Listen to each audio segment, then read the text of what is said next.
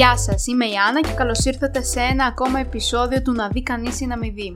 Το σημερινό μας θέμα είναι πέντε πράγματα που με εκνευρίζουν πάρα πολύ. Τρελαίνομαι δηλαδή. Αποφάσισα να κάνω αυτό το επεισόδιο γιατί θεωρώ ότι αυτά τα πέντε πράγματα που με εκνευρίζουν είναι πράγματα που κάνουν οι άνθρωποι τα οποία όμως δυσκολεύουν τους συνανθρώπους τους.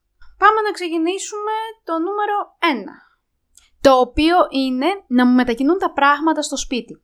Δηλαδή τι εννοώ με αυτό; Επειδή εγώ δεν βλέπω, έχω γενικά τα πράγματά μου σε μία τάξη. Δηλαδή πάνω στο τραπέζι θα υπάρχουν ε, αντικείμενα που θα χρησιμοποιώ. Αν λοιπόν έρθει κάποιος στο δωμάτιό μου, π.χ. η αδελφή μου, και πάρει ένα από αυτά τα αντικείμενα, π.χ. το φορτιστή μου, θα πάει, θα φορτίσει το κινητό της, δεν θα το επιστρέψει ποτέ, είναι και αυτό ένα από τα πράγματα που με εκνευρίζει, και θα του μετακινήσει δηλαδή και θέση. Θα το έχει αφήσει στην κουζίνα, στο δωμάτιό της, στο σαλόνι, κάπου τέλος πάντων και εγώ θα πρέπει μονίμως να ψάχνω όλο το σπίτι για να βρω αυτόν τον φορτιστή. Και συνήθως αυτό γίνεται επειδή εκείνη θα έχει αφήσει το φορτιστή και εγώ θα έχω επιστρέψει το βράδυ, εκείνη θα κοιμάται και εγώ θα ψάχνω νυχτιάτικα το φορτιστή. Και μιας και μιλάμε για πράγματα που γίνονται στο σπίτι, θα περάσω στο δεύτερο πράγμα που με εκνευρίζει, που είναι να μου κλέβουν κάποια φαγητά από το πιάτο μου. Κάθεσαι στο τραπέζι μαζί με την οικογένειά σου και τρως. Έχεις κάποιο φαγητό, εκ των οποίων από αυτό το φαγητό κάτι δεν τρως. Ας πάρουμε παράδειγμα το κοτόπουλο. Εγώ από το κοτόπουλο δεν τρώω την πέτσα. Αν μου πείτε ανώμαλη, αλλά εντάξει, συμβαίνουν κι αυτά. Κάποιος άλλος όμως της οικογένειας τρώει αυτή την πέτσα. Οπότε κάθεστε στο τραπέζι και αρχίζει και κοιτάει το πιάτο σου. Ναι, εγώ δεν τον βλέπω για να πω ότι όντως κοιτάει το πιάτο μου, αλλά δεν σκέφτεται ότι εγώ νιώθω την ενέργειά του. Δηλαδή, νιώθω το βλέμμα του καρφωμένο στο πιάτο μου και στο πρόσωπό μου και νιώθω αυτή την, μάλλον ακούω αυτή τη φωνή του να λέει από μέσα του.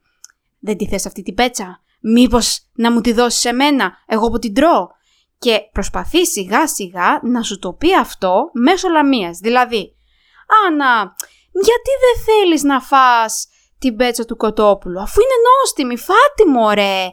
Αντί να σου πει, να σου πω ρε Άννα, δεν θες αυτή την πέτσα, να την πάρω εγώ να τη φάω. Πες το μου ρε παιδάκι μου, μην το φέρνεις μέσω λαμίας, θα στο δώσω αφού δεν το τρώω. Ας περάσουμε και στο τρίτο πράγμα. Πάμε λοιπόν μια βόλτα έξω. Πάμε στις υποχρεώσεις, βόλτα, ό,τι και αν είναι αυτό. Φεύγοντας από το σπίτι μου για να πάω στη στάση μου, περνάω από το κεντρικό δρόμο, ο οποίος κεντρικός δρόμος έχει ένα μεγάλο πεζοδρόμιο.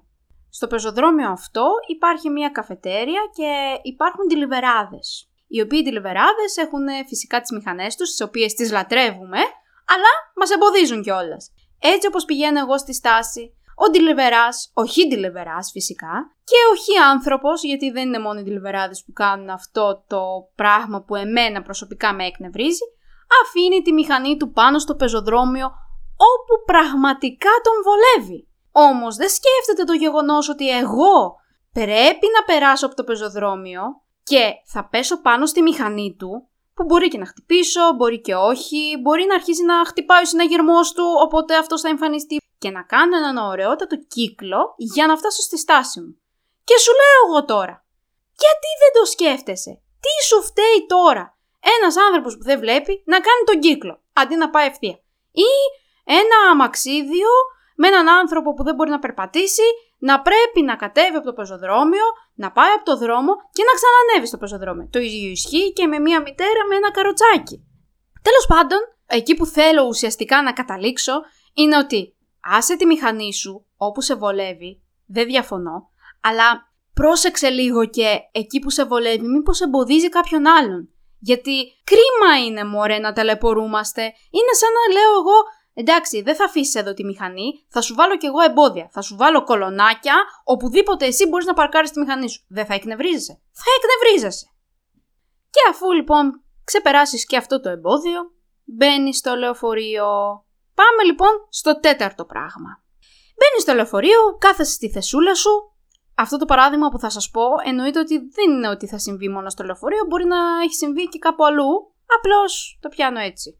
Και όπως είπα, κάθεσαι στη θεσούλα σου, και πηγαίνεις προς τον προορισμό σου. Και ξαφνικά, εκεί που κάθεσαι, αρχίζεις και ακούς μία συζήτηση δύο ανθρώπων, περισσότερων ανθρώπων δεν έχει και πολύ σημασία. Ανθρώπων που η αλήθεια είναι ότι είναι λίγο μεγαλύτερης ηλικίας, οπότε σκέφτονται τα πράγματα με πολύ διαφορετικό τρόπο. Και η συζήτηση αυτή τι λέει; Έλα μωρέ, κρίμα το καημένο το κοριτσάκι που δεν βλέπει. Γιατί δεν κάθεται σπίτι του, γιατί δεν το κρατάνε οι γονείς του στο σπίτι του, γιατί δεν το συνοδεύει κάποιος. Όλα αυτά τα ερωτήματα. Ξαφνικά αρχίζουν να πυροβολάνε τον εγκέφαλό σου. Και λέω εγώ εκείνη την ώρα. Γιατί να το σκέφτεται έτσι; Και εμείς οι άνθρωποι που δεν βλέπουμε μπορούμε να κυκλοφορούμε και μόνοι μας. Γιατί να με κρατήσει εμένα η μαμά μου στο σπίτι μου; Τι είμαι, κατοικίδιο. Αυτό που με εκνευρίζει περισσότερο δεν είναι τα ερωτήματα που έχουν, αλλά ότι δεν σκέφτονται ότι εγώ αυτά που λένε τα ακούω. Μπορεί να μην τους βλέπω, αλλά ακούω πεντακάθαρα τα ερωτήματά τους. Οπότε ίσως θα έπρεπε να σκεφτόμαστε λίγο ότι πρέπει να μιλήσουμε πιο σιγά, γιατί ο άλλος μας ακούει. Και αν έχουμε τόσο μεγάλες απορίες, ας έρθουμε να ρωτήσουμε τον ίδιο τον άνθρωπο. Καλύτερα να μας λύνεται η απορία από τον άνθρωπο που ξέρει να μας τη λύσει, παρά να βγάζουμε δικά μας συμπεράσματα. Ας περάσουμε όμως και στο τελευταίο πράγμα που είναι το νούμερο 5. Κατεβαίνω από το λεωφορείο και αρχίζω και πηγαίνω προς το μετρό ή τον ηλεκτρικό. Εκεί οι συνάνθρωποι μου με βλέπουν με τον μπαστούνι και φυσικά κάποιος θέλει να με βοηθήσει. Οπότε τι κάνει; Έρχεται, με πλησιάζει, με αρπάζει από το χέρι και αρχίζει να με τραβάει. Κάτσε, περίμενε, γιατί με τραβάς, σκέφτομαι. Και του λέω, συγγνώμη, γιατί με τραβάτε; Και φυσικά δεν μου δίνει καμία απάντηση. Σε αυτή την περίπτωση καλό θα ήταν πρώτα να πλησιάσετε τον άνθρωπο, να τον αγγίξετε στο χέρι, γιατί έτσι ουσιαστικά παίρνει το μήνυμα ότι είμαι κοντά σου και να τον ρωτήσετε ευγενικά αν χρειάζεται βοήθεια. Αν σας πει ναι, εννοείται ότι μπορείτε να τον βοηθήσετε. Αν σας πει όχι, σας ευχαριστώ πάρα πολύ, ξέρω που πηγαίνω, τον αφήνετε και εκείνος πηγαίνει στον προορισμό του. Αν υποθέσουμε λοιπόν ότι είμαστε σε κάποιο σταθμό του μετρό, έτσι όπως περπατάω, υπάρχει πάρα πολλοί κόσμος, οπότε κατά λάθος μπορεί να ακουμπήσω έναν άνθρωπο με τον μπαστούνε μου. Σε αυτή την περίπτωση τι γίνεται; λοιπόν, ο άνθρωπος αυτός χωρίς καν να έχει γυρίσει να με κοιτάξει, μου απευθύνει ξαφνικά το λόγο και μου λέει «Σιγάρα κοπελιά, δεν βλέπεις!» Ε, και εγώ σε αυτή την περίπτωση γυρνάω και του λέω «Ε, όχι».